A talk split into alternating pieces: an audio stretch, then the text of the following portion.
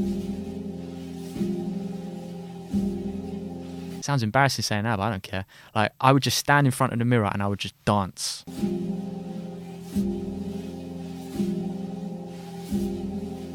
I remember listening to Dillinger tunes and just being like, this is how I feel, you know.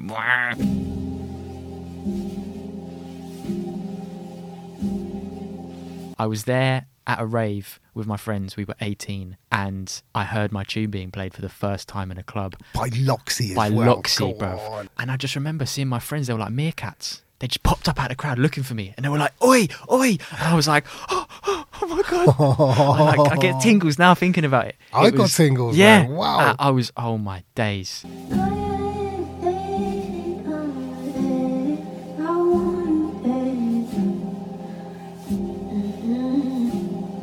I still struggle with doing shows because sometimes I don't want to do it because I know that how much energy it takes to get up there and to really perform. It's kind of why I tend to gravitate more towards soulful stuff these days because it has a much deeper connection to me.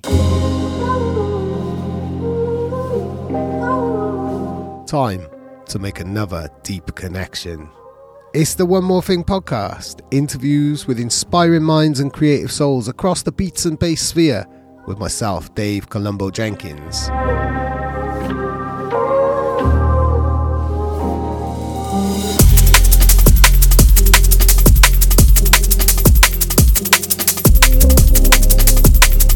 This time we are gravitating towards Halogenix, a man who I've been interviewing since his earliest releases over 10 years ago.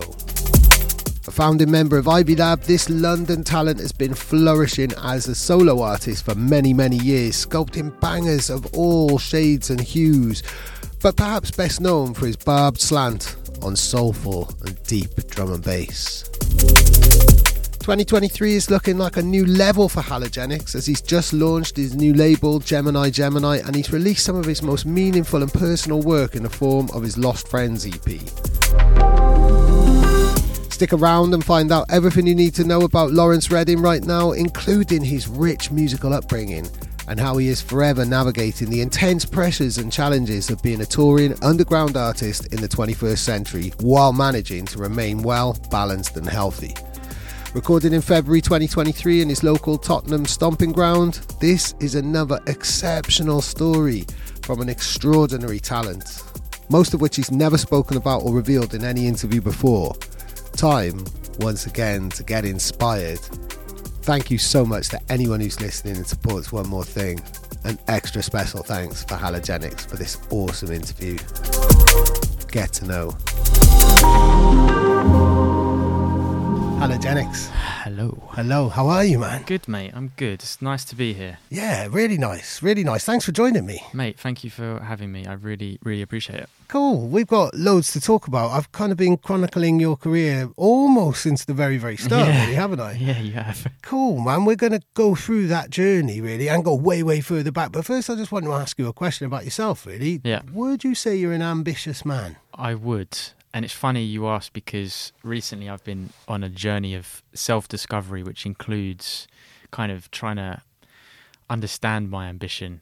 I would definitely describe myself as ambitious, but I think they're the kind of types of ambition that can often lead to feelings of unhappiness, I guess, you know, like never really satisfied. Totally. Goalposts always move with your ambitions. You know, you kind of achieve one thing and then you realise that actually there's more you want to achieve and it kind of never stops. Yep. And so recently I've been trying to understand, you know, the root of my ambition. You know, wow. Where do I want to get to? You know, is there ever going to be a point in my career or my life where I end up somewhere and go, right, I made it. You know, I can stop now. And I don't think that's necessarily true. I don't think there ever will become that point. No, really. But I want to get to a point where I feel like my ambition is more authentic. Right. You know, rather than trying to prove something or trying to fill a gap, Wow, this is fascinating. Yeah, so it's an ongoing journey for me, but I definitely do have high ambitions, and it's interesting, my journey at the moment, trying to figure out what they are and how I satisfy them. Yeah, that's really interesting, because I'll tell you the reason why I particularly asked this question with you is because there's two types of ambition that I see in music, and I'll use drum and bass as an example. There's the Calibers and the Alex Perez's of the world who are just effortless. Mm-hmm. You can't sense the ambition. Mm. There's just creativity oozing out of them. And then you've got the really, really driven people like Voltage or Goldie or Andy C, where the ambition, you can sense that off them. There's an energy. Yeah. And I've thought about all of our interactions and everything that I know about you, and you hover between the two. Mm. Sometimes when I speak to you and we've done interviews, I've come away really inspired and I get this sense that you're on a mission somewhere. And other times it's just coming out of you. It's just flowing. It's just natural. And I couldn't, most people seem to fall in one or the other kind of category when I think about all of the people who really inspire me or I speak to on a regular basis. And you float between these two worlds in a way, really. Does that make sense to you, hearing that observation about yourself? Yeah, and I think one thing, I guess, that I notice about my public interactions when I'm talking about myself or my work is that I try to bring a kind of honesty to it. Like, if I'm struggling or if I'm having a good time, I'll be quite open about that. And I think that with creativity and the arts, it's so complex. It's not just about I sit down and I create art and people like it. There's your own identity wrapped up in it. There's money involved in it. There's politics involved. There's social dynamics involved. There's such a broad scope of things happening at the same time that I think it's quite difficult to gauge how someone is feeling about their work just by looking at them from the outside. And so, as much as you say, and I'm not disagreeing with you, as much as you say the Calibers and the Alexes and stuff like that seem effortless, I'm sure if you did a deep dive, you'd find that they were incredibly hardworking and motivated by a strong ambition. Oh, massively. The Goldies and the Andy C's, they're probably just, they like to wear it on their sleeve a bit more. Yeah. It's part of their identity, that image of being always working, always on the grind, always trying to find the new and the exciting. And I think maybe your interpretation that I go between the two is maybe an observation that I struggle with where I see myself, and sometimes I want to seem like I'm being more natural about it, and then sometimes I want to be like, no, I really want to be seen to be working hard. I say the word struggle a lot, but I think it's just something that I contend with, I do agree with your observation, and I think that maybe that's just my character. Yeah, definitely. Let's go back earlier on in your character. So I thought that my first interview with you was around Oblique. Yeah. But it wasn't actually. It was the next track that you released, which was a collaboration just a couple of months after with Sabre called Rude Industry. But it was Stray. See, I did exactly the same mistake when I interviewed you at the time as well. Jeez. When lots you did a collaboration with Stray. So you did Rude Industry. It was around about that time. I mean, this was literally within a year or two of your career, really, wasn't it? Or a year or two within releasing professionally. Yeah. Where were you at that time? Can you even recall, you must have been interviewed loads of times. Can you recall it was on the phone and it must have just been with you and Jay? Can you recall that interview? No. Can you recall that time? I definitely remember the time. It was because it was, 2011? Yeah, 2012? Yeah, 2012, early 2012. I was still living at my mum's house in Stoke, and my studio was in the basement, and I was 22, and so I was just keen, and I was just all my ambition was on my sleeve, Anybody that met me knew that what I wanted to do. I wanted to be a musician, I wanted to be a DJ, I wanted to be a producer, by any means necessary. And I was networking and I was trying to get involved in the scene, sending music to people, trying to link up with people. And that kind of raw ambition, I think, is sometimes quite challenging in that it can be misconstrued as like being quite keen. And the word keen is like, it's not necessarily a negative connotation in that word in and of itself, but it's like drum and bass and music. Drum and bass for me anyway has kind of been seen as this very cool club, you know. And for me, I was like an outsider, and I wanted to be in it so much.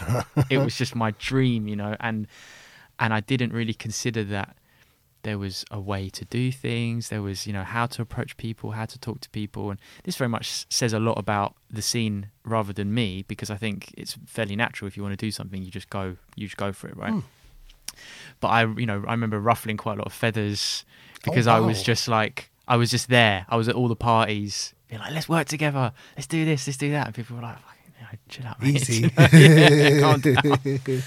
But I mean, that tune, and that time, yeah, I was just on a mission to introduce myself to the world, to prove myself to people that I wasn't just a nobody. I had something to say, and I think I just met my now wife. My mum was, so my mum had this house in Stokey where I grew up.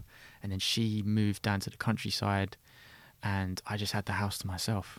Oh, wow. Yeah. And so I had the studio in the basement, and it was just party central, man. House parties and just random people coming through. I remember Dave Hydro lived with me for a while. Alex Eveson lived with me for a bit. And yeah, I was in that space where I just wanted to write music. Go on. And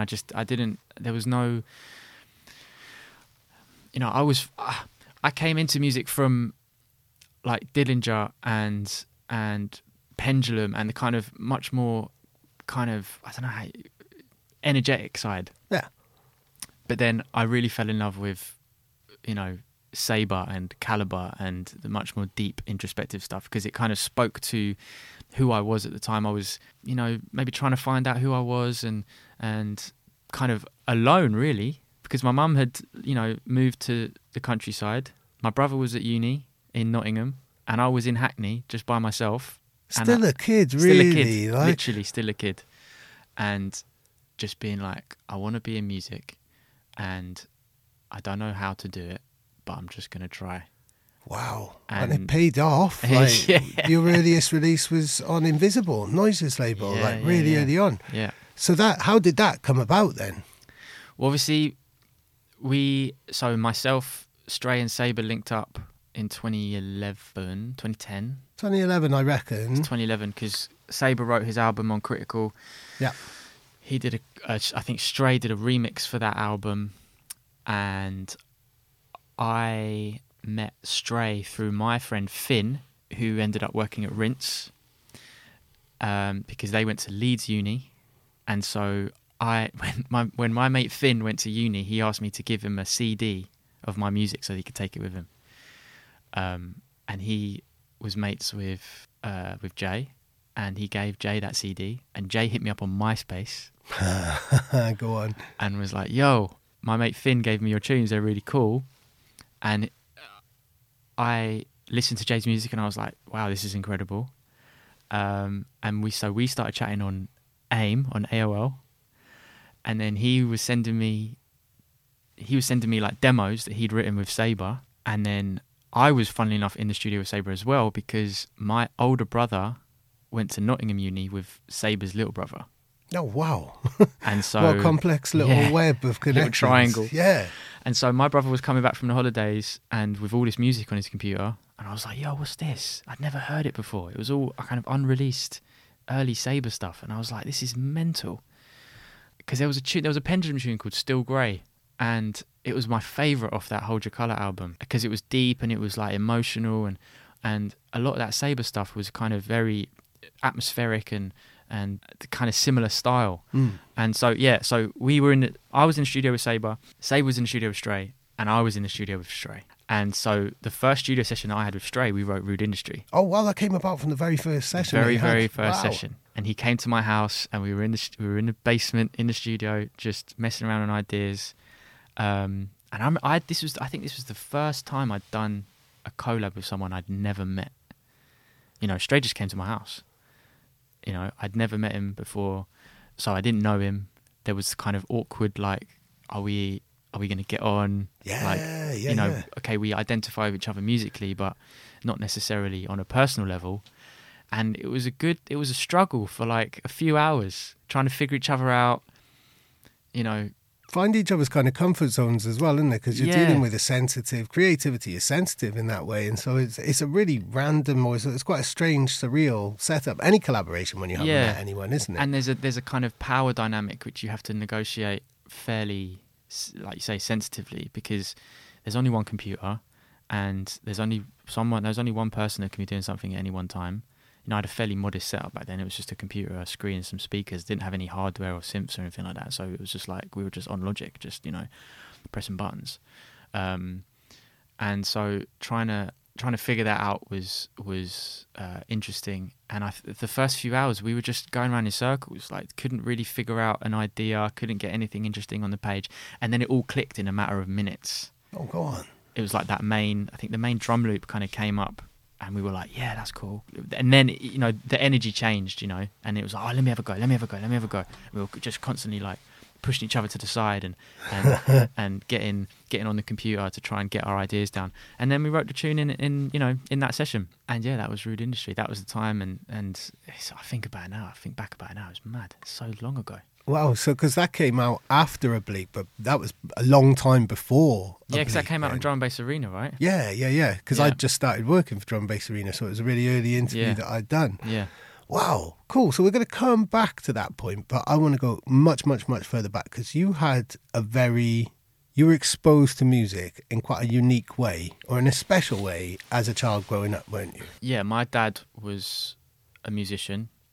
He played the French horn in the London Symphony Orchestra, and he was like, you know, back in the 70s, the late 70s, early 80s. So he was playing with John Williams on Star Wars, Raiders of the Lost Ark, like Indiana Jones, all that stuff. He's on those soundtracks, those scores. Yeah, he's on the original Star Wars. Like, oh my God! So he was the fourth horn. He was the fourth horn in the French horn section, and they're playing the Emperor's March. Oh, I got goosebumps. Right, it's mental. And so the stories he would tell me, and I would go with him to his rehearsals, because he played at the Barbican, he played at the Royal Festival Hall, and so I'd go with him to his rehearsals, and I just remember just the energy, and it was like I'd go there.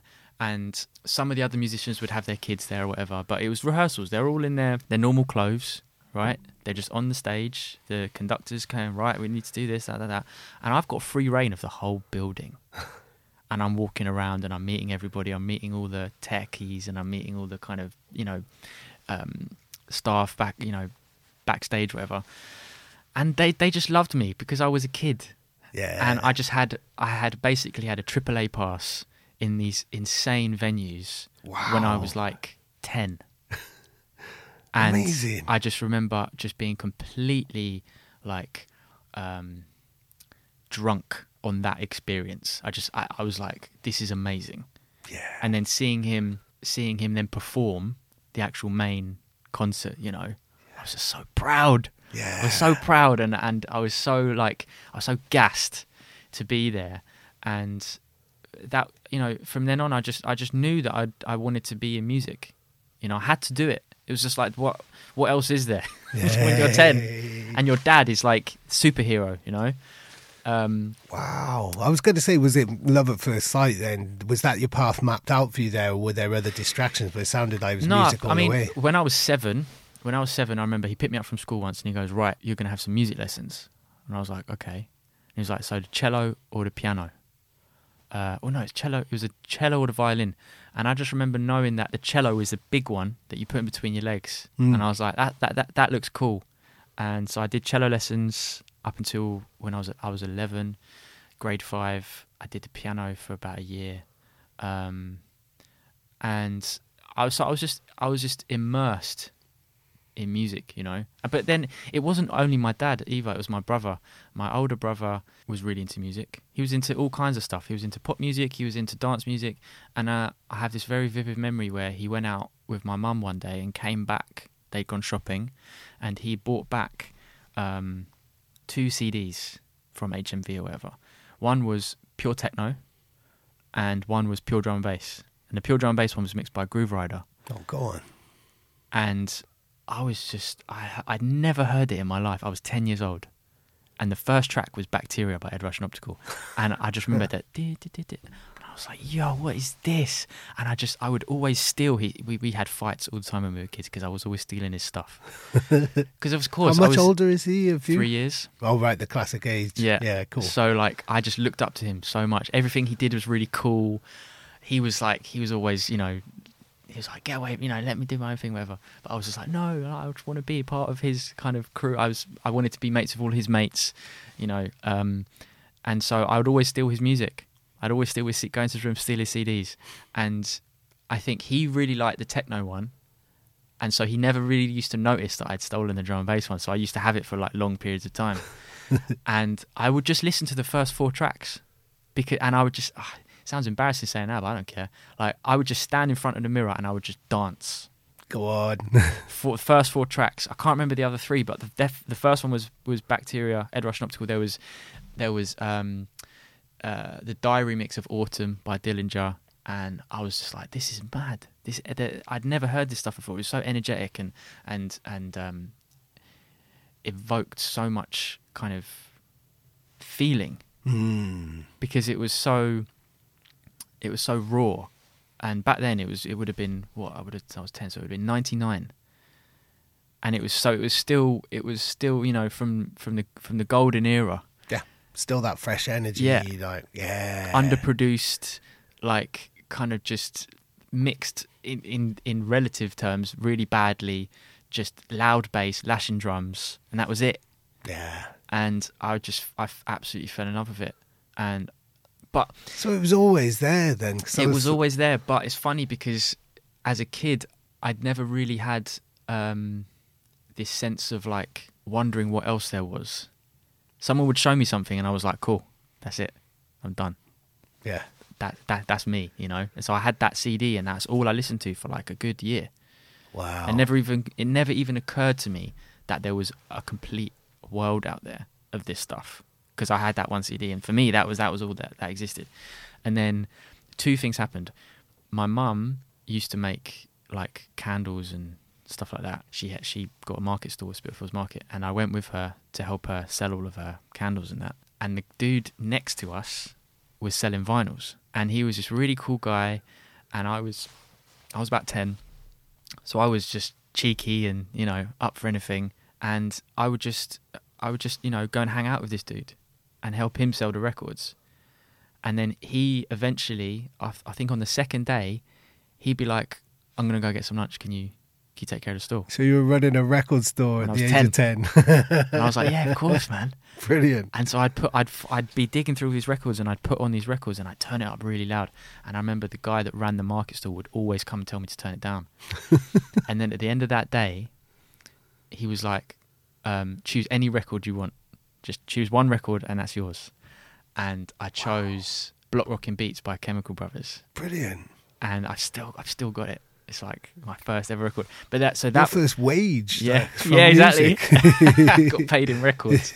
And then the second thing that happened was I found another CD, and I found another drum bass CD, which was an Under Fire mix CD by Mampy Swift. And it had things like Stacker and Skynet tunes on there, and Friction tunes and KT tunes, and the kind of very early tech step stuff. And that was the second CD I had. Wow. And it was like absolutely blew my mind. So I went from like, Ed Rush and Optical, Dillinger, to Conflict and Stacker and Skynet, and I was just like, yeah, I'm sold. Wow, that's quite a refined taste for a 10 or 11-year-old as well, really. It is, but there's also the other element, which was that my brother was also very into heavy metal, and right. So I was very into heavy metal. I used to paint my nails black. Yeah. I was really into Korn and Slipknot and Lamb of God and these kind of very, what I guess would be considered now commercial heavy metal bands. They were the business back then. They were, man. It was so much anger and rage. And, they sang to teenage boys. They did. And drum and bass was kind of the electronic equivalent for me of that, because it was so raw.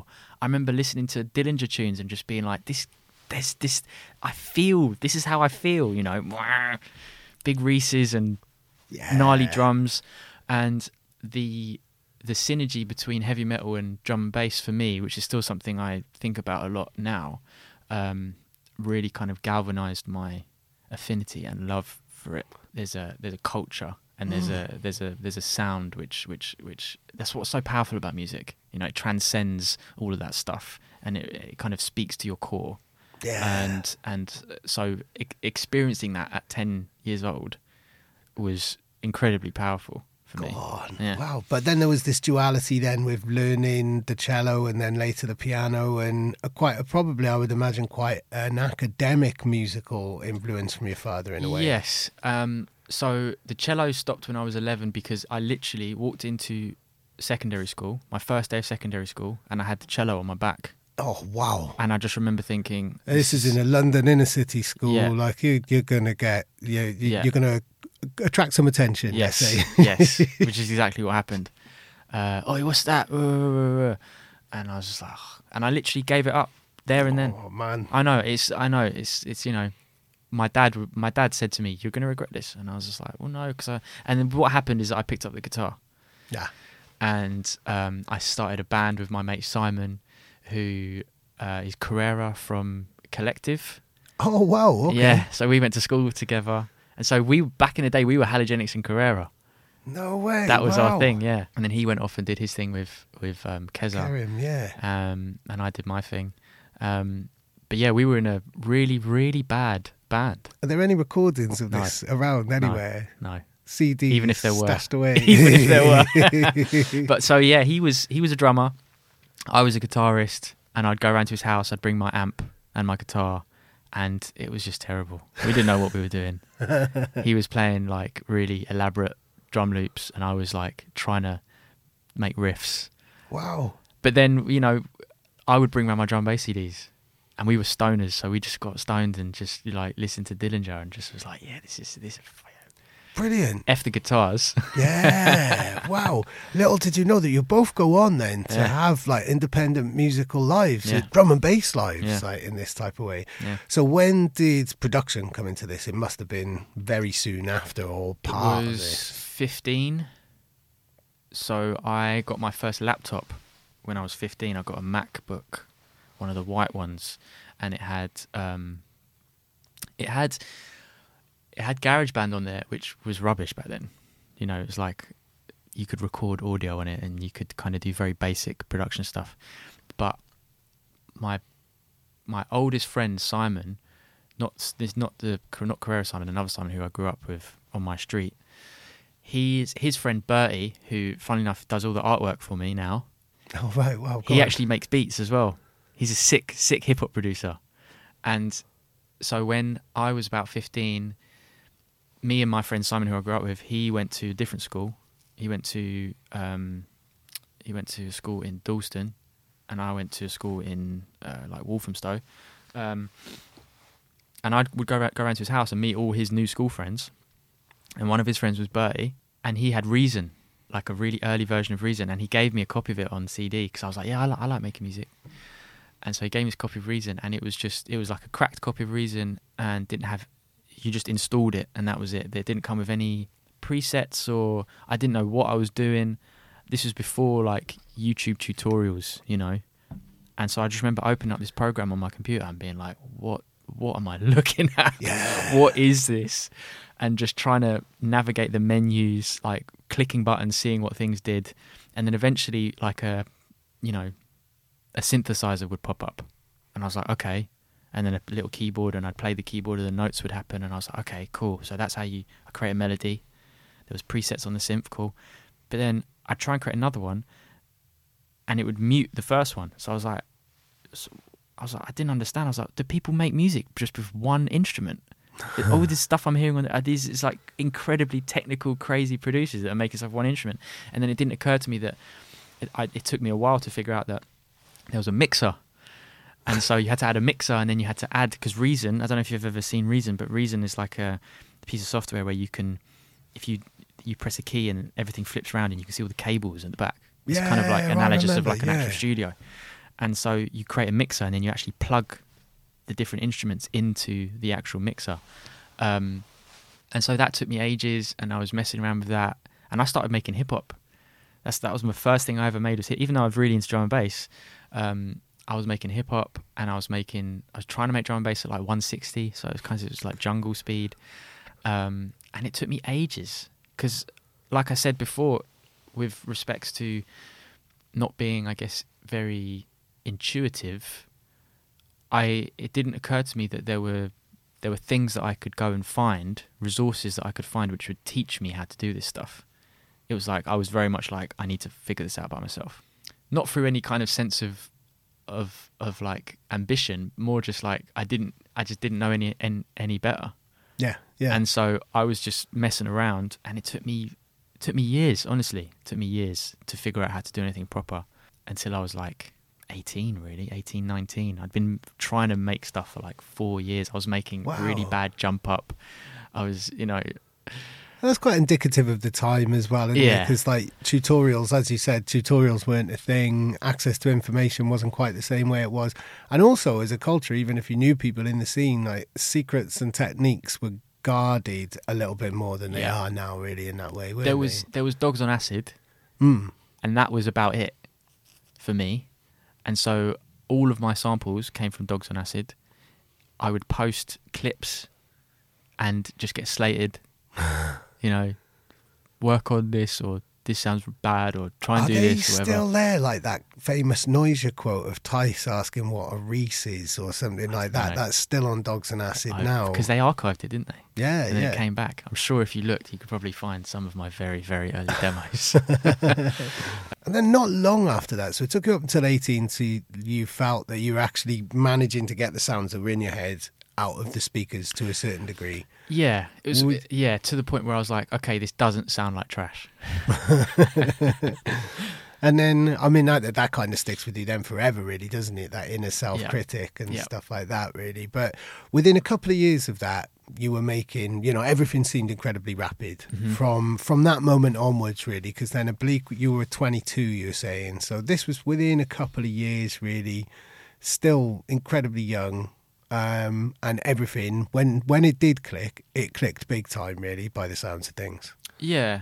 It's weird. If I think back to that time, everything was just happening. So I was just living in the moment, I didn't have any kind of preconceptions about where I wanted to go, what I wanted to do. My ambition was very much just like, this is what I want to do, and I'm doing it now. It all kind of kicked off for me when I sent a tune to Sabre, who then I think shared it around with some people. I think he gave it to Loxy, gave it to Zero T, and I just remember. So I used to have a job. I used to work in television, which is another story.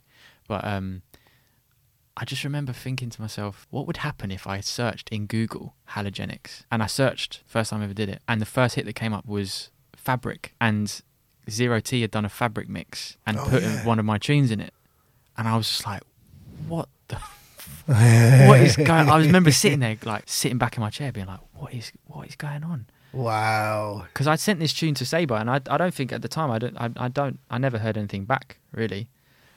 Because you don't, because people are busy. Now you get it now, but at the time, like when you send something to somebody, get like a cheers or whatever, but it's like people doing their thing. And so this tune, Rockabye, was in this mix, and I was just like, oh my God. And I hit up Zero T, and I started chatting to him, and then started chatting to Loxy, because I went to Hardware, and Loxy played it, and I was just like, I was literally there with all my friends. Oh. I don't know, seriously, you don't understand how gassed I was.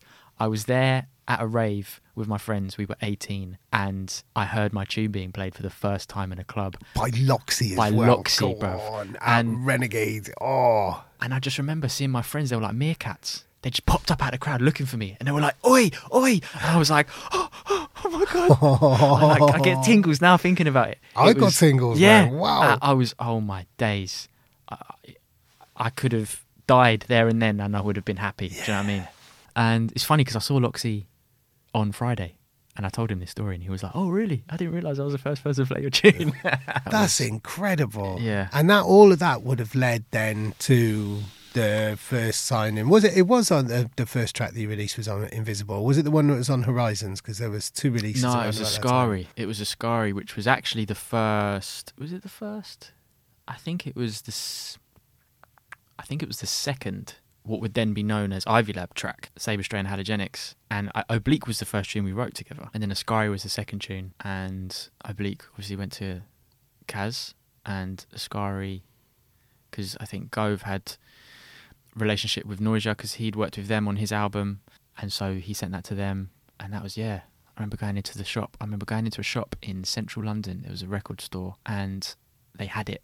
And I bought it. I bought my own record because I was like, "You got any drum bass?" I was like, "Yeah," and they had it there, and it was like my name was on the sticker, and I was just like, "Yeah, this is another milestone in my career," and I was just so happy, you know. Brilliant. Did you tell the people in the record shop that it was you or anything like that? I don't think I did. You know, cool? I think I kind of started to cotton on that there was a coolness that you had to project. It's very hard to though when you're that gassed up and you're hitting those first kind of milestones, mate. And it's still something I struggle with. Yeah. You know, I'm 33 now, I'm kind of long in the tooth, and I still get very, very excited. I'm becoming a bit more accepting of the fact that I do like to show my excitement. Yeah. And so I'm kind of being a bit more kind of loose with it. Whereas before, there was definitely a time where I was like, no, I've got to keep it. Got to keep it 100, bro. Do you know what I mean? I think it's a characteristic of drum and bass, and it's one that I love, but then my enthusiasm has become my currency and my signature, and I don't think I would have got as far as I have done in my career without being that really overly hypey person, and it's becoming comfortable with your own buzziness, I think, really, isn't it? Yeah. What are your memories of Oblique? Because that, for me, is a really personal tune. It reminds me of being told that I was going to be a dad, and that was the first piece of music that I heard after I'd had that news, so it reminds me of a really particular time. I remember interviewing Kazra about it at the time and stuff like that, and I just started the Drum Bass Arena. So that tune holds really strong memories for me. I think it's aged incredibly well. Yeah. What memories does that have for you? I guess just... I'm trying to think back to the studio session. We were in Gove's house in Finsbury Park. We just linked up. It was a summer, 2011, because it came out in 2012, I think. It came out in early 2012. Yeah. So it was summer. Gove had this really nice house in Finsbury Park. His studio had a window. You could see the garden. Like, there was trees, you know. And we were just going through samples. Gove had just written his album. And so we were going through samples. And we found the sample. I think Jay had the kind of the very start of the beat from another project, like the drums. So we dragged that over. And then we just kind of put it together. And it just kind of happened very, very naturally. And I think that's always a sign of a good song. It just kind of, it doesn't take long to make, you know. You do it in a session, maybe two. And the vocal, Frank Carter, came from a website. No way. Came from a website where people would upload their music as multi-track stems, and you had access to them. It was like a subscription thing. I guess like Splice. I was going to say like a medieval or prehistoric Splice in a way. Like, it was kind of very much primitive. It was very much rooted to kind of house music. Right. And Jay had access to this website and had a bunch of acapellas from it, and we dragged in the Frank Carter one, and it just worked. Pop. There was no big kind of, you know, skies parting. We're sitting there with a pen and paper, writing all this stuff. It was just drag and drop samples that worked together, just happened to work together in the studio. And we hit up Frank and we're like, yo, we've used this thing. And he was like, send it to me. So he sent him the tune and he was like, I've never heard this kind of style of music before, but I'm into it. Brilliant. And we talked to his people about getting all the rights signed up, and that was it. That was literally it. And Frank had never been exposed to drum and bass before. And then suddenly he was like, you know, because the meteoric rise of that tune. Yeah, it was just like, he was just like, what the hell? I'm getting people hitting me up. I don't know. Like, people tagging me and stuff. Like, what the hell's going on? And that tune remained unsigned for a while. It was going to go on Subtitles. Then it was going to go on Solar. And then Kaz kind of snapped it up. As far as I remember... I'm sure other people would have different versions of the story. As far as I remember, Perez played it at Fabric, and Kaz was there, and Kaz was like, yo, what's this? And Alex was like, oh, it's, you know, track from Sabre and a couple of these new kids. And then that was it. Before we knew it, I remember getting a message from Gove being like, it's being signed to Critical. I Oh my God. Wow. And that marks the start of an incredibly beautiful relationship that you've had with Critical ever since, which we'll kind of get to. But I mean, you threw me a curveball earlier on. You said you had a job in television, because I was going to ask you about, I wanted to get, because I think the Ivy Lab interview is, you know, a conversation is for another interview really, but I wanted to get some of your favourite moments, because then for the for the next 5 years, Ivy Lab took up a very large chunk of your life, your head, your time, everything. But first, I need to know about this job in television. Even if it's just a brief little one-liner, like, you can't just let that slip. And So I knew that I always wanted to work in music or audio. And my first proper paid job was at a clothes shop in Highbury. And the manager, who is this girl called Katie, she was a lovely girl. And I told her that I wanted to work in music and sound. And her boyfriend was a video editor at the Disney Channel. Wow. In Chiswick. Yeah. There's actually a company called Technicolor who were the broadcast service provider for Disney, but that's boring. Disney Channel. And so she was like, do you want some work experience? I can talk to him and maybe get you some work experience. And I was like, hell yeah. And so a week later, she was like, yeah, cool. It's all sorted out. You need to go to this place. You're doing it for 3 days. And you're going to be working with the audio post-production team. I was like, oh my God, this is incredible. Thank you so much. You know, she gave me time off so I could go and do it. Go on, what a boss. Yeah. And I spent 3 days there in the audio dubbing suites where they would basically put sound to the TV promos for the Disney Channel. So like, you know, when a new TV show's coming up, it's like, and next week on Disney Channel, and they'd have all these sound effects and they were basically doing all that. And so I was in a music studio, like a proper one. And I was like, I need to be here. This is where I need to be. And so I've asked them how I actually get a job here, and they said you can't actually get a job here. Like, you can't just apply to a job here. You have to, we hire all our staff through agencies. So I signed up to this like agency, and they provided temporary workers for TV and film industry. And so I had said that I had a connection there and that I wanted to work there specifically. And then so I got a job I've worked in the media management department. So it was handling all the tapes, handling all the old, you know, videotapes. Wow. Because everything was still on videotape by then. And so I worked there for a couple of years. And then I was doing other stuff. I got a job as a runner in Soho for TV, like post-production stuff. Worked at various different companies, worked at BT, worked at Channel 4. And then eventually a permanent role came up at Technicolor. And I applied for that and I got it.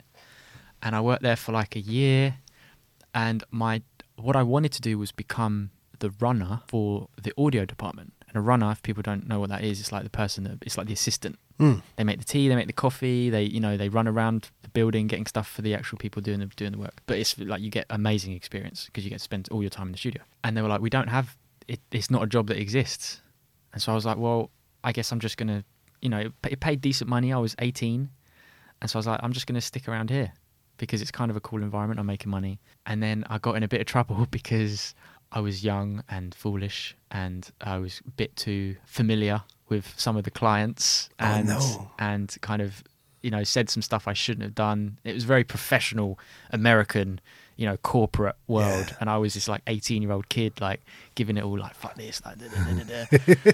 And I got called into my manager's office and they had this like printout of all these emails that I'd been sending someone with like very loose language, you know. It wasn't anything inappropriate, but it was just like I was saying, you know, this fucking... And all this stuff had been forwarded onto like Disney corporate and they were like, who's this guy? Oh no. And I got a disciplinary because of it. And then literally it was like something out of a film. A week later on the job postings, audio assistant. And I was like, oh my God, they've made it. And I applied for it and they said, you can't apply for it because you're on disciplinary. Oh, no. And I left a month later. Yeah. Wow. Pissed.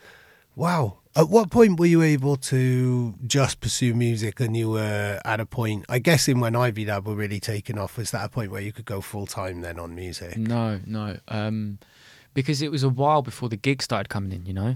And as we all know, the kind of main source of money for music nowadays is gigs. And I was doing gigs here and there, but it was like, you know, I was getting paid 100 quid, 50 quid, 100 quid to do a show. And I was very, very happy to do that. But it definitely wasn't an amount of money to kind of support myself. And so I was still working.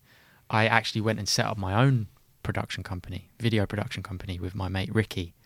and we were terrible. Honestly, we were terrible. We were making really bad music videos. We made a music video for Genesis Elijah, who is now on V, I think. He's on V at the moment. Yeah. We made one of his very early music videos. We made a video for Lisa Mafia. Right, wow. Which is how I met my wife. She was a model on the shoot, and I was like, yo, kind of hot. And we made a couple of other videos. We had a kind of ongoing relationship with Don't Panic. And so that was kind of bringing in a bits of money, and I was still doing music on the side. And I don't think it was until, I don't know, 2015. Right. Wow. Okay. 2014, when we kind of really, the Ivy Lab thing kind of really galvanized as a thing, and we started doing shows, and we got signed by Primary, so we were doing gigs, and we, you know, the music had started to kind of earn a bit from sales and whatnot. But I was still doing bits and bobs here and there, but it was very much like just to kind of enable me to write music. Yeah. It wasn't like career stuff. Apart from the production company, but it was, you know, that's just because I thought, why not? Yeah. And then what were then? So we're in the thick of Ivy Lab now. Mm-hmm. Give me just a couple of highlights. So you'll always fond memories that you'll always hold with you about that time. Starting the label, the first party we did at Silver Bullet in Finsbury Park. And we had no idea how it was going to go.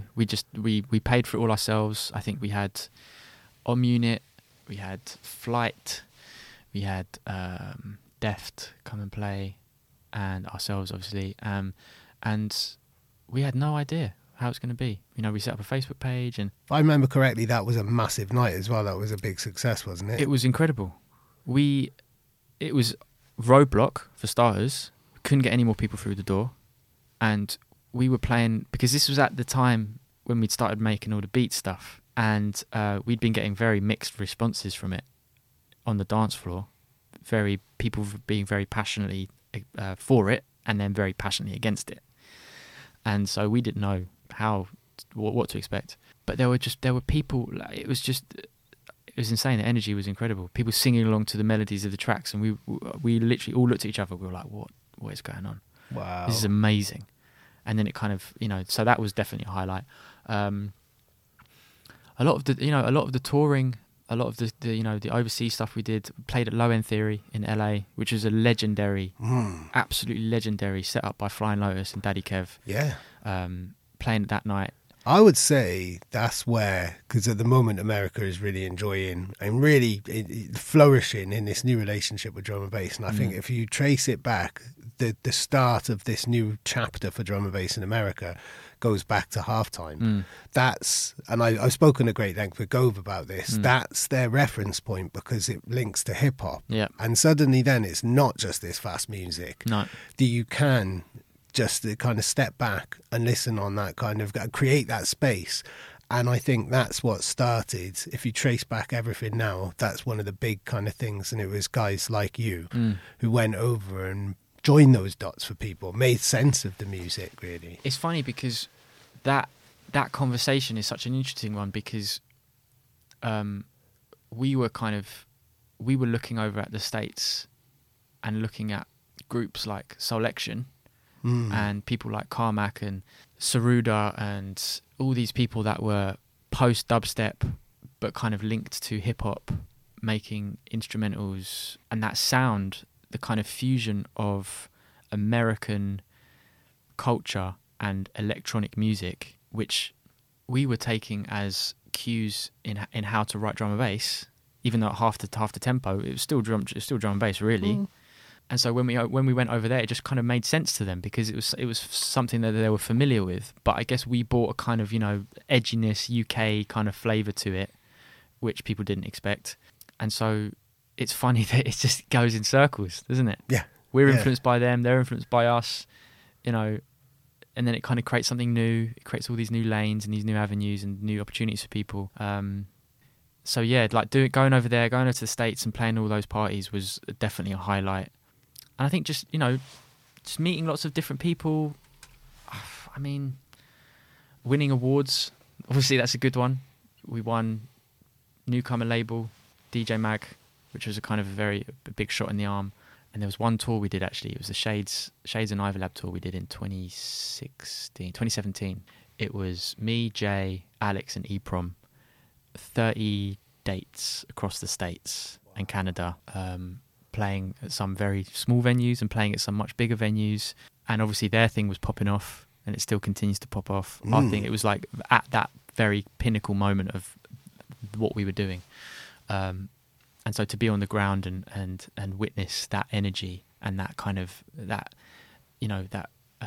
welcoming energy from people over there, they just loved it. They absolutely loved it. People turning up with, tattoos of like the logos and like wearing the T-shirts and singing the songs, and it was an infectious energy to be around, Because you were still making, and this is something that blows my mind, when I was looking back over things and looking back over interviews that we had done around about the time, you were releasing on Metalheads, you had Pledge and stuff like that. You didn't put Halogenix aside. No. You had this duality, which must have taken up so much of your head, just constantly pouring out. If you're not doing Ivy Lab stuff, you're doing Halogenix stuff. Yeah. That must have been thrilling at points, but also probably quite overwhelming and quite fatiguing at points. Yeah, really, especially with 30-date tours thrown into the mix as well. Very, very intense. I feel like I always had something to prove. I had the most to prove out of the three of us. Because you were the youngest? I wasn't the youngest, but Jay was the youngest, not by much, but I was the kind of least accomplished of the three. Stray had been releasing stuff longer than I had bigger projects out. He'd been on Exit and stuff like that, hadn't he? Yeah. Yeah, and he'd done some stuff with Critical before. And Gove obviously had been around for a long time.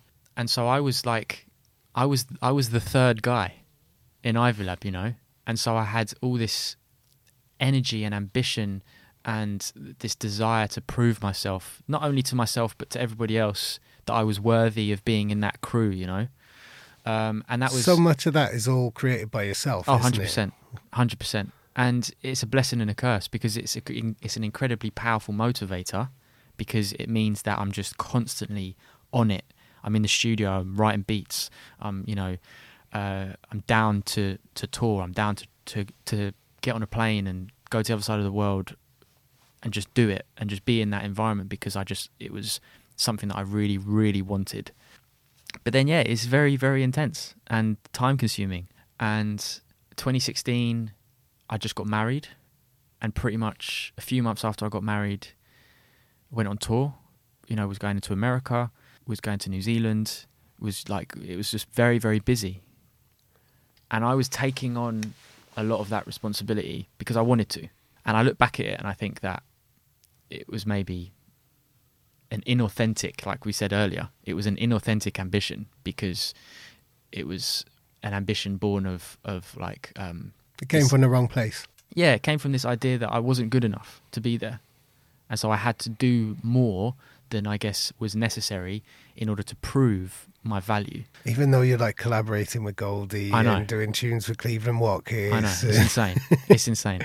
And I anybody I tell this to, they're just like, and it's an ongoing discussion I have with myself in context of, speaking to my friends, family, whether it's in therapy or whatever. And so, that the environment that creates is one of intense stress and inauthentic kind of gain, I guess you could say.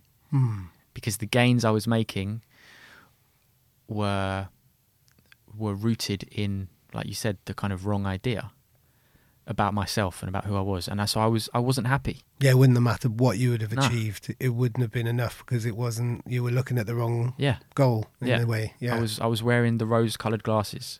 It was all the success was through the lens of but you're not good enough to be here. And so it got to 2017, and I was just non-stop on the road, and I remember it. I remember the day I left. I messaged those guys and I was like, I can't do this anymore, because I'd just finished a 2-week tour with Gove in the States. And, working with, being in a relationship with 3 people, myself and 2 other people, when the stakes are incredibly high, because we're making lots of money, we're relying on each other to constantly make music and to constantly be at the forefront and the cutting edge. That's the responsibility that we were given by. It almost seems like we were given that by the industry. It was like Ivy Lab, cutting edge. Yeah. At the front of it, even though objectively we weren't. But you were pushing the boundaries, and they continue to do that now. Yeah. Their album last year was incredible, and I think that's where Ivy Lab was happiest, really, in that type of where it exists, like in the spectrum of things. But that's so much pressure. I mean, I was in a unique position because you'd asked me to report you leaving the band on UKF, and DJ Mag on the same day had randomly asked me to go to their studio, which isn't far from where we are now, actually, to interview them about things. So I was speaking to you and I was speaking to them all within the space of about 24, 48 hours. Yeah. And I was so impressed by how grown up it all was. There was just a place of complete respect and love for each other when I spoke to them about it. And I said, look, we're going to do the announcement on UKF. They were fully aware, and they're like, great, we're really glad, all power to him, we want to see this. And then when we published that story, they shared it, you shared it. There was this, it was handled in an incredibly, if we think about drum and bass and beefs and people falling out and bands splitting up, it was the most grown-up, mature band split I've ever known or been able to witness so close up firsthand. I guess that was intentional, because all of that, what you say, all of that kind of negativity ultimately just ends up hurting people. It serves no purpose. Yeah. It creates drama, it creates gossip, it detracts from what we want to do, which is write music, right? And in all honesty, it was messy. It wasn't all rosy and kind of and nice. It was, I was jumping off of a moving train. Well, yeah. And leaving a relationship which I had cultivated and been a very core part of for 5 years, and 5 very formative years of my life, and for the other 2 guys as well. It was by far the biggest project that we'd been involved in. Yeah. And you kind of went into Ivy Lab as a child and came out of it as a man. Yeah. And I felt that the stress and the why I was putting so much energy into it was not going to end up for me as a happy story for me. Yeah. You said earlier about ambition, and I have this idea of ambition to me about where I want to get to in my career with regards to ambition. And there's an Australian tennis player called Ashley Barty who won the US Open a couple of years ago. And she was 24 when she won the US Open, right? She used to be a cricketer. She used to be an Australian cricketer. Wow. And then she gave up her cricket career and was just like, I guess I'm just going to play tennis. And played tennis, won the US Open, and then quit. Oh, go on. And then retired. She was like, I've done it. Yeah. I don't need to prove myself. I'm done. I've clocked tennis. Yeah. I'm going to go do something else. I don't know what she's doing now. But I remember, because I was, through pandemic, she won the US Open in the pandemic. And I just remember I was just big into tennis then. And, hearing her story, and I was just like, I rate that so much. Yeah. And that kind of really speaks to a deeper reason about why I left Ivy Lab, because I just felt like I would have constantly been putting all this pressure on my shoulders to do more, to be better, to work harder. And the impact that was having, even though I wasn't necessarily consciously aware of it at the time, it was having a very bad impact on my life. I got married in 2016. I had spent hardly any time with my wife until 2018 when I decided to leave. And I did this 2-week tour with Gove, which was very intense, and then flew home, put my laundry in the washing machine, took it out of the tumble dryer or whatever, packed it up and got on a plane to South Africa and played a festival when I landed. And I was just like, I can't do this anymore. This is too much for me. This constant movement. This having to put all this energy into being on stage, and it's these were big crowds. These were big stages, and I kind of looked at myself and I was like, surely this is the summation of my ambition. This is where I want to be, and I was deeply unhappy.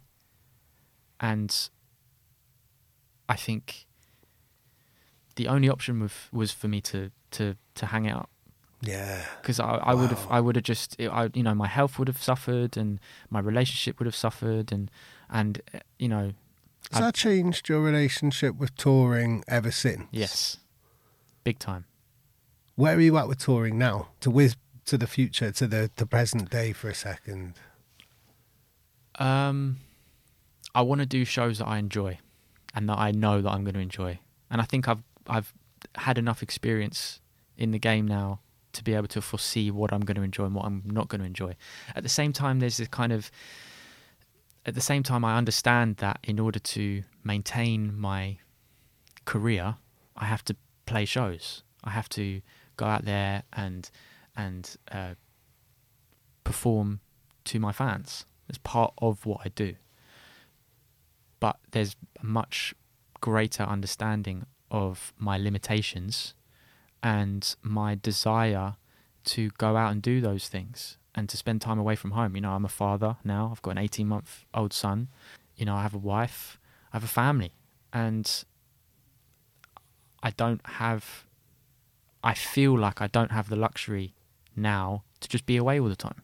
Yeah. Because it's unfair on my wife to just have that, to, you know, just to be like, well, I'm a touring DJ. You know what you know what you signed up for. See you later. Like that's a choice that I have to make, and I know it impacts my career, and I'm fine with that. And so, I'm. It makes it special, then, though, doesn't it? It does because I'm really choosing to be there, and I still struggle with it. Honestly, I still struggle with having with doing shows because sometimes I don't want to do it. Because I know that how much energy it takes to get up there and to really perform. Because after the Ivy Lab thing, I was so burnt out. And I was just like trying to find my way. What am I doing now? What is Halogenix? Yeah. What is Halogenix if it's not an extension of Ivy Lab? Because that's what it was. Was that why Lordell came about at that time, the Lordell project? Yeah. Almost like a kind of a debriefing, a decommissioning, or recalibration of yourself and ideas that you'd had and stuff like that. Yeah, because I'd separated my physicalness from the Ivy Lab project, but I still, and still do, completely identify with the philosophy behind the music and the identity of the music. It's still a big part of myself, which is in that sound. Mm. And so to then suddenly stop writing that was just strange. And it felt disingenuous for me to not put that music out. But at the same time, I was aware that there was... it may have confused things slightly by releasing that stuff as Halogenix, even though I did. Yeah. With Deep News. Yeah. Yeah, it was that had everything on it. That was a real statement piece and almost like an album, really, in a way. But I felt that was... It was ill-conceived. Because, not ill-conceived, it just wasn't very thought out. It was very much like, I've left Ivy Lab, I still write beats, I write drum bass too, here's a project with it all on. And it didn't really do what I wanted it to do.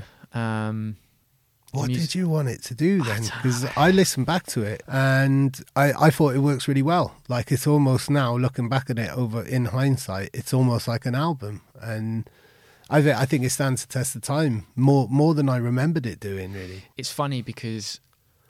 You sent me over a very brief outline of what we were going to talk about, right? And when I got to this part of the conversation, I really sat back in my chair and I thought about it because I figured you'd ask about it. And my answer would be, I didn't think it kind of did what I wanted it to do. And then you'd ask, what did you want it to do? And my response to that, which I thought about, which was a difficult one for me to kind of admit to in my head, was that I think there's been a very real sense of kind of cognitive dissonance with regards to why I left Ivy Lab. On one hand, the stress and the anxiety and the impact it had on me was real, and it was honestly the best decision I've ever made in my life with regards to my career and my well-being. But at the same time, I can't just switch off that part of my brain that was like, yeah, but you need to prove, you now need to prove yourself even more. Out of the frying pan and into the fire in that type of way mentally. Like, wow. Like, it was something I had to do leaving, but at the same time, it didn't cure my insatiable appetite for kind of this feeling of self-worth. And so the Laudell project was born out of that. Deep News was out of that. And, you know, I don't think I'm ever going to get to a point in my musical career where I go, everything I do is great and I'm happy with myself as a performer. Wow. We have come full circle in that type of way, really, haven't they? But surely you're closer to being comfortable with that inability to be happy, or no, inability to accept that's the peak, if you know what I mean. You, as you get, as the longer in the tooth you get, that becomes an easier process, I think, doesn't it? Yeah, I think my viewpoint changes and the ambition kind of evolves. The ambition then becomes about being satisfied and being happy. And so if you kind of, there's an exercise which I do, which is I imagine my life and what it would be like if I was happy and content with what I'd done, and then I work backwards and kind of think about, okay, what would I have had to do in order to achieve that? And one of the things is just to put out music that I like, and to actually, as simple as that, literally, and to trust that what I'm writing, and when I experience moments of joy and satisfaction, that that's genuine. Yeah. And to be like, okay, I'll be writing a tune. It's kind of why I tend to gravitate more towards soulful stuff these days, because it has a much deeper connection to me than the other stuff.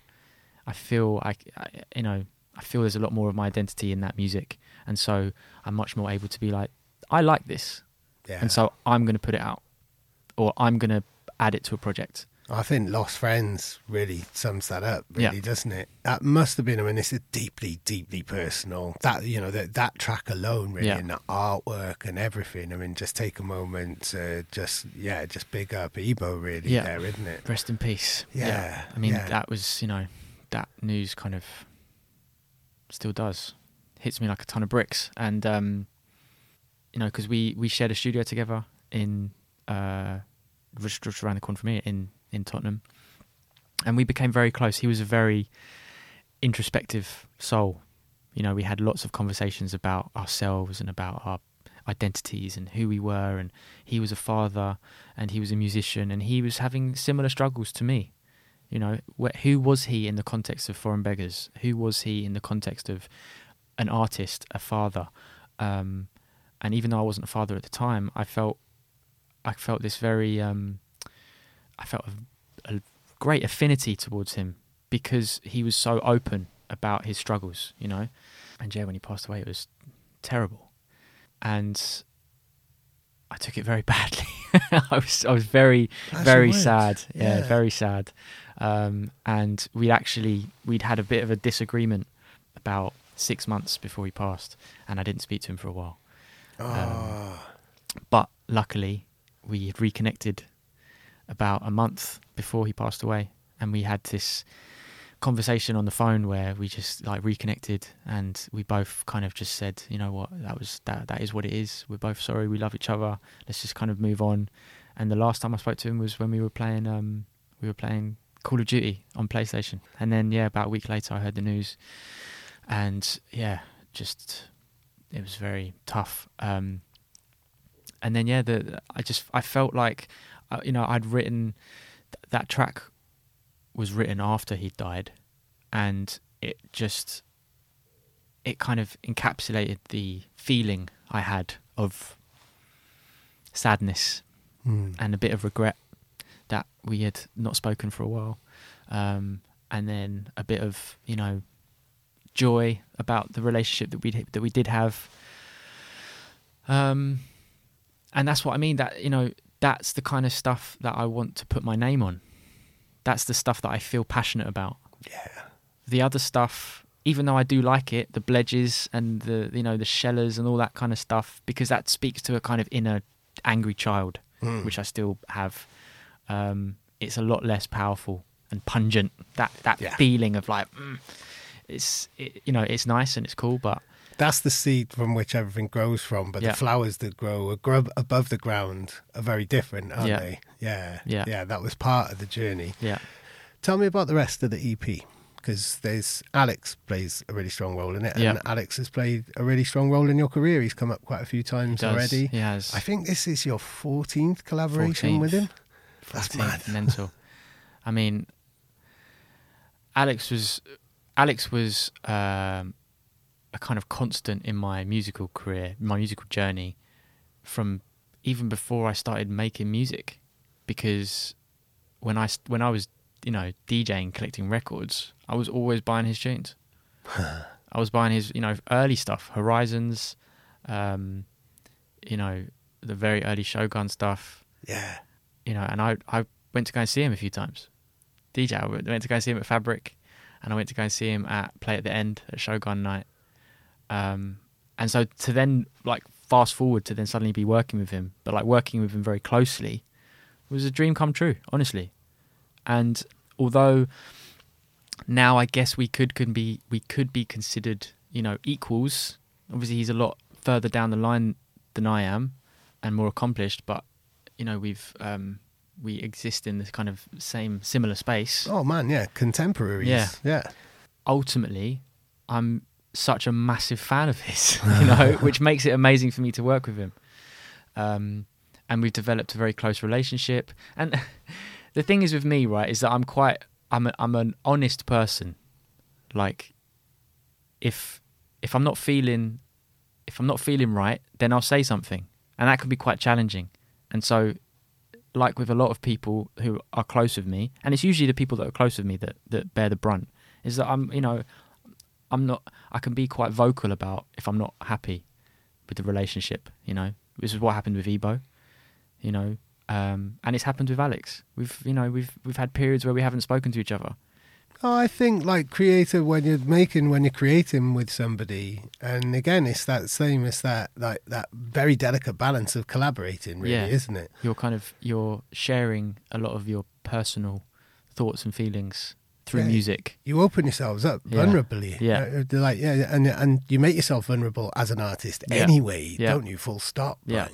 Which is challenging when relationships go from a working relationship to a personal relationship, and I've worked with Alex, obviously met Alex professionally, obviously saw him DJing and that, but then started working with him in the context of Ivy Lab, because he'd had a long working relationship with Gove, and so it was just natural that we were going to work together, because he was also doing the beat stuff as well, and then obviously went to work with EPROM as Shades, and the majority of the work we did, even as Ivy Lab, was just me and him. That was the beauty of the Ivy Lab project, is that it was a collective more than a singular artist. It was a singular artist that had three members in it. And so it's funny, kind of going back to what you said before, as Halogenix. Halogenix became an offshoot for stuff that wasn't appropriate for the Ivy Lab project, like Bledge, a lot of the stuff that I have had lying around after I left was just stuff that I'd written that wasn't going to form part of the Ivy Lab project, which then went on to be on Deep News or whatever. Working with Alex, he's an inspiring guy. He creates music very effortlessly, and it's nice to be around that energy, And so we've found ourselves in the studio time and time again. From the orchestra EP, I think that was about three of those were just me and him. The Shades thing was us three. Obviously the stuff we've written together, and it's a relationship I hope to continue, because I think we feed off each other musically. Yeah. I'm definitely inspired by stuff he does. I know, even though he may not admit it, I'm sure he's inspired by the stuff that I do. And so, it was only right for him to be featured on this project, because we actually wrote that track. We wrote two tracks in that session, Arme and Perfect Stranger, which he ended up taking on his little kind of mini LP, Without End, which was in 2020. And then we were trying to, you know, the idea of this label has been around for ages, since I left Ivy Lab. Yeah. Because we had a label, and I was fully aware of the freedom that having a label gave in terms of being able to just put out your own stuff whenever you wanted. And package it stuff, with your artwork and your own pace and everything. Set your own schedule, creative control, have your own agenda with it. And what is the Gemini agenda, and what about the concept of the label itself as well? I mean, above and beyond just putting out my own music, which of course it is, it's a kind of, I want it to be a place that is a home for quality, you know, and class. And I think, without wanting to speak of myself too highly, I guess I hold dear the fact that my music is quite classy, you know. It's quite elegant. The music, it's not cheesy, it's not too commercial, poppy, whatever. It's like, it kind of bridges it's kind of, you know, it exists in that world. And so I just want it to be a place for that music. And also, you know, what I'm doing with the label is I'm doing, I'm the splits, even though it's just my music for now, the splits are going to be more heavily weighted towards the artist. Love that. So the artist gets more of the money. And so I want to just change the dynamic that exists out there. Yep. And whether it's just me that does it, I don't care. But I feel like I want people to be rewarded more. Because the whole 50-50 thing, I'm like, I understand it. It's the status quo. It's how the music industry has been always set up. But really, nowadays, in the current kind of climate, a label, I'm providing my experience, my clout, I guess you could say, for lack of a better expression. And so I'm creating a platform for people to do that. But is that really worth 50%? I don't know. Also, it's a choice. Like, I just want people to feel like they're rewarded better, and they take more ownership. This is something that's really a lot. This is hugely interesting to me, because I'm also establishing One More Thing as a label as well. And I was really inspired by Rebel Music when Ben, who runs that label, said that the artists get paid 60 and the label take 40. So effectively, the artists own more of the label than he does. Yeah. And I love that. And that's what I'm doing with my label. Exactly the same as Gemini, 60-40. I'm speaking to a lot of artists. So many people get treated really badly from labels. Yeah. And I think the longer I've been in the industry, the more I'm trusted with. And people are told that they're owed hundreds and hundreds of pounds for press and promotion or mastering, and they're asking me advice on this. It's like, I didn't even know labels treated people that badly, to be honest. I thought that there was a lot more professional respect than there actually is. But there's a culture, it's not exclusive to drum and bass in any way, but I think the more underground sounds, the less overheads, the less profit margins there are, so the more likely it is for labels to be penny pinching and not treat artists properly. But there is a real culture of people not being treated fairly in this creative industry, isn't there? Yeah, it's the over commercialization of art, and you know the capitalism of it all, you know, because it is a huge money spinner. There's so much money generated from music, from gigs, from sales, from streaming, from you know, rights, from syncs, all that stuff. And so if you're a label, and if you're a bit nefarious as a character, and you set up a label and suddenly you've got thousands of pounds coming into your account, I understand the mentality that some people have where they're like, yeah, but I'm going to keep this. I think it's a stupid mentality, but I understand it.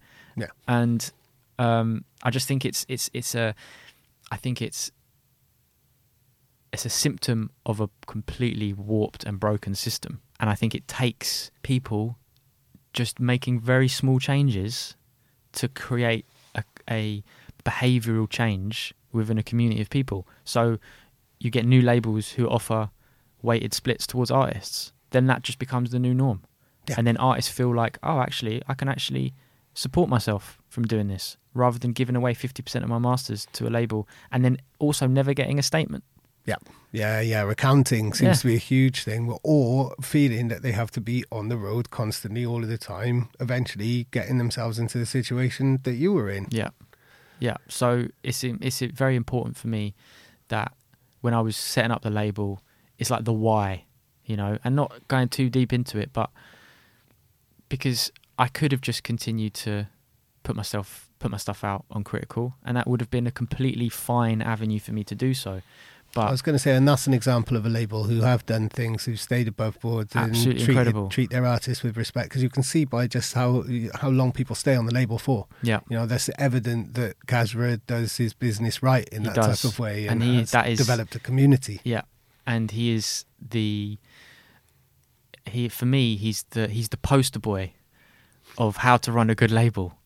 You know, he cares about the artist. He talks to you in depth about what you want to achieve.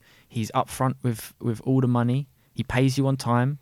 You know, there's freedom there to do creatively what you want, and the incredible platform to promote your music and to do amazing shows.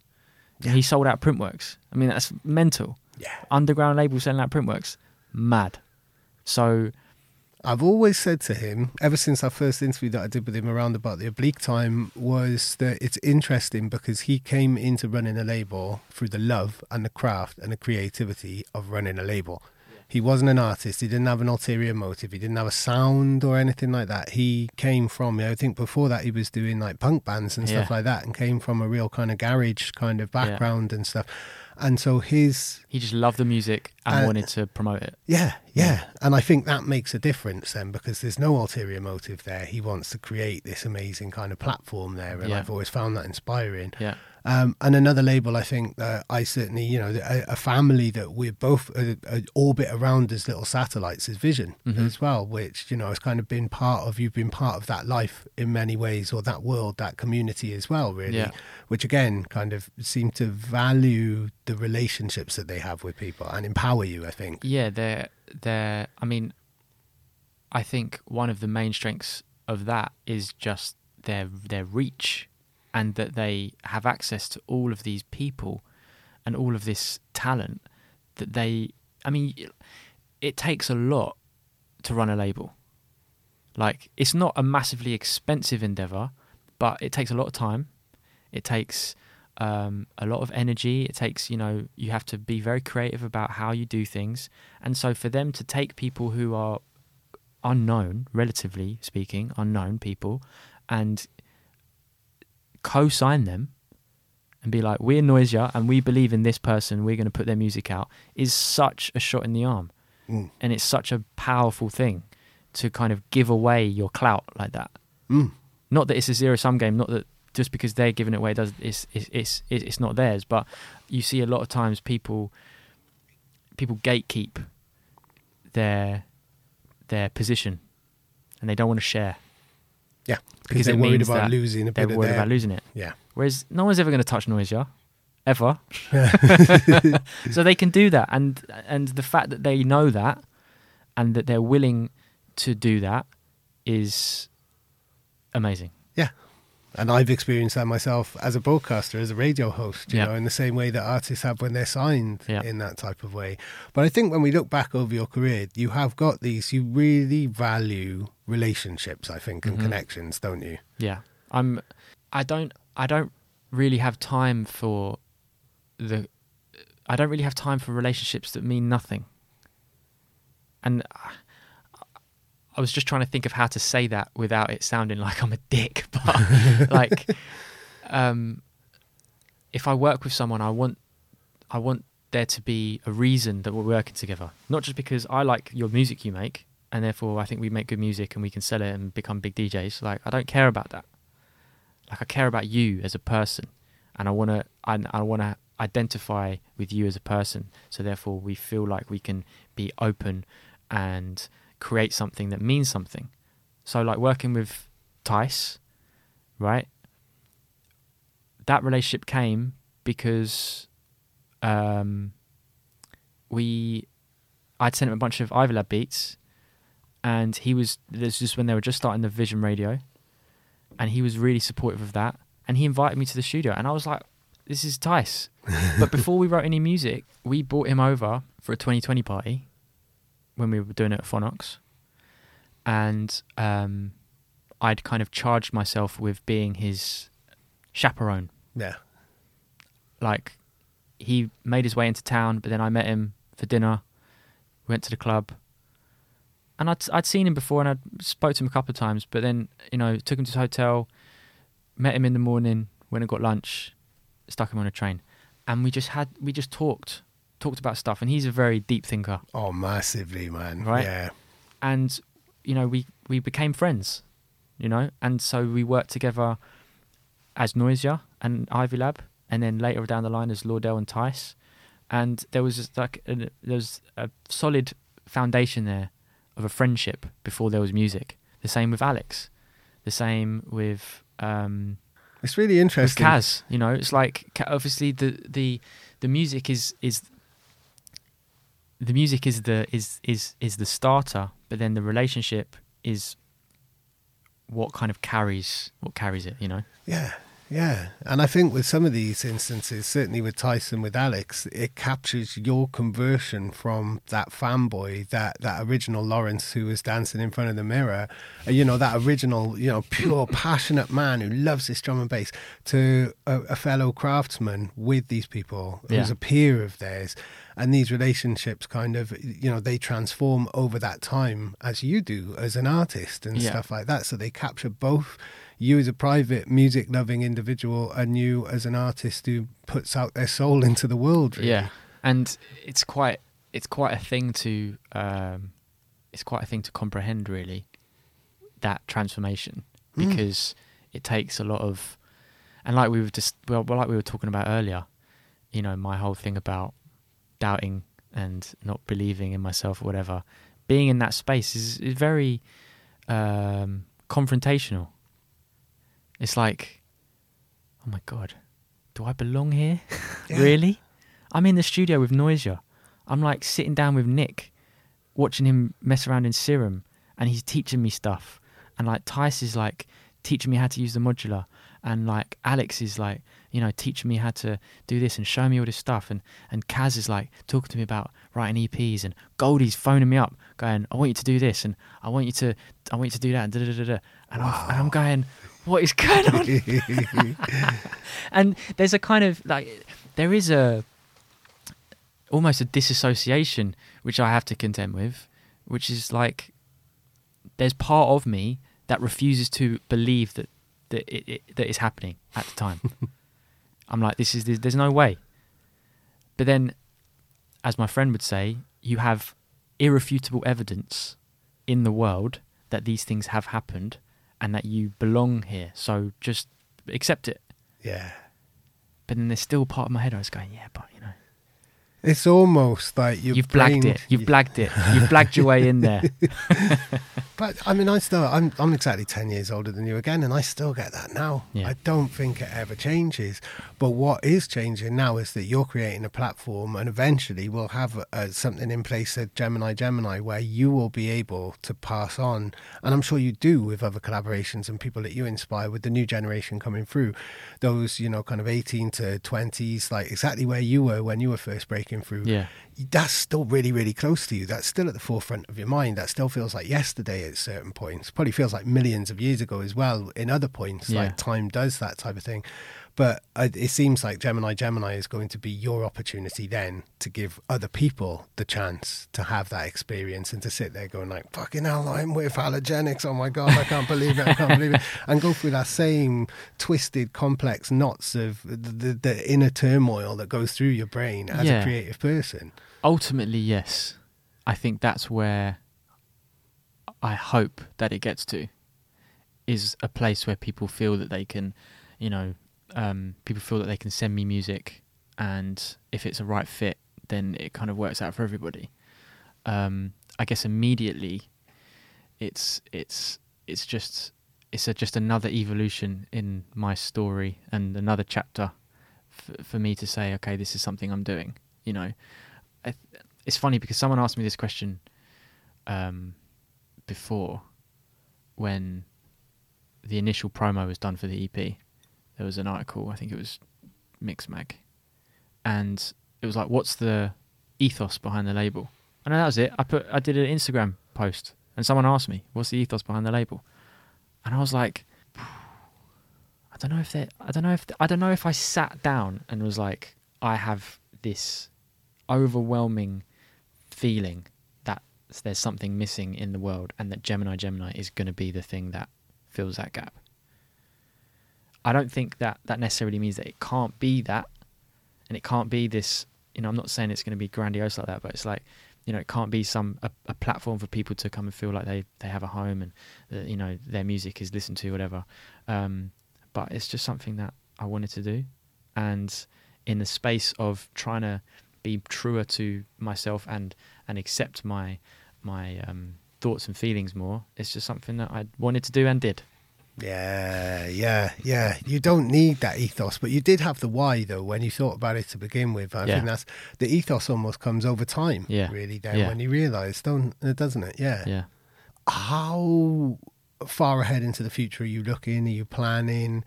It seems that you're taking it very, very easily and nothing is going to get thrown out. Nothing is going to get rushed in any type of way.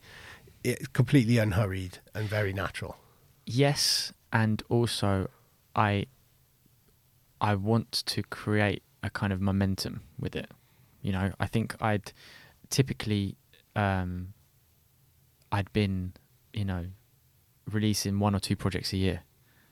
I released Dragonforce EP was 2020, and then I didn't release, there was no major project after that. There was a few singles, but there was no big kind of EP or anything like that. There was a couple of remixes. And I think that now the current climate of music is one where you just have to be visible all the time if you want to maintain a kind of if you want to grow, if you want to consistently grow. And so from 2020, I've just all this stuff was written years ago. The Lost Friends EP was written years ago, and I've just been sitting on my hands waiting for the right moment to feel like I was happy enough to release it, you know. But now I'm like fully scheduled up until July. So my goal is to release one thing a month. So I've got January was Lost Friends, February Arme, March the EP with the other two tracks comes out.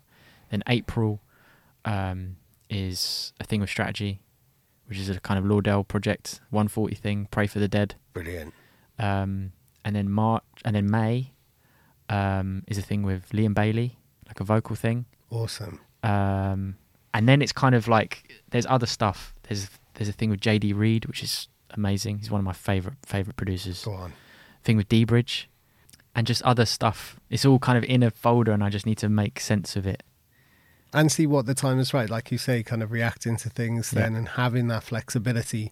It was something, there's an analogy that London Electricity gave me when he left Hospital Records, and he was saying he really liked the time of it being a speedboat where you could just suddenly go pyong, pyong, pyong, pyong, and it had become an oil tanker, and that's why he wanted to leave. And I thought that was a really good analogy, and it's how I feel about a lot of stuff I'm doing with One More Thing as well. It's like just responding to energies and just having an idea. Someone calls you up and thinking, that would be a really good collaboration.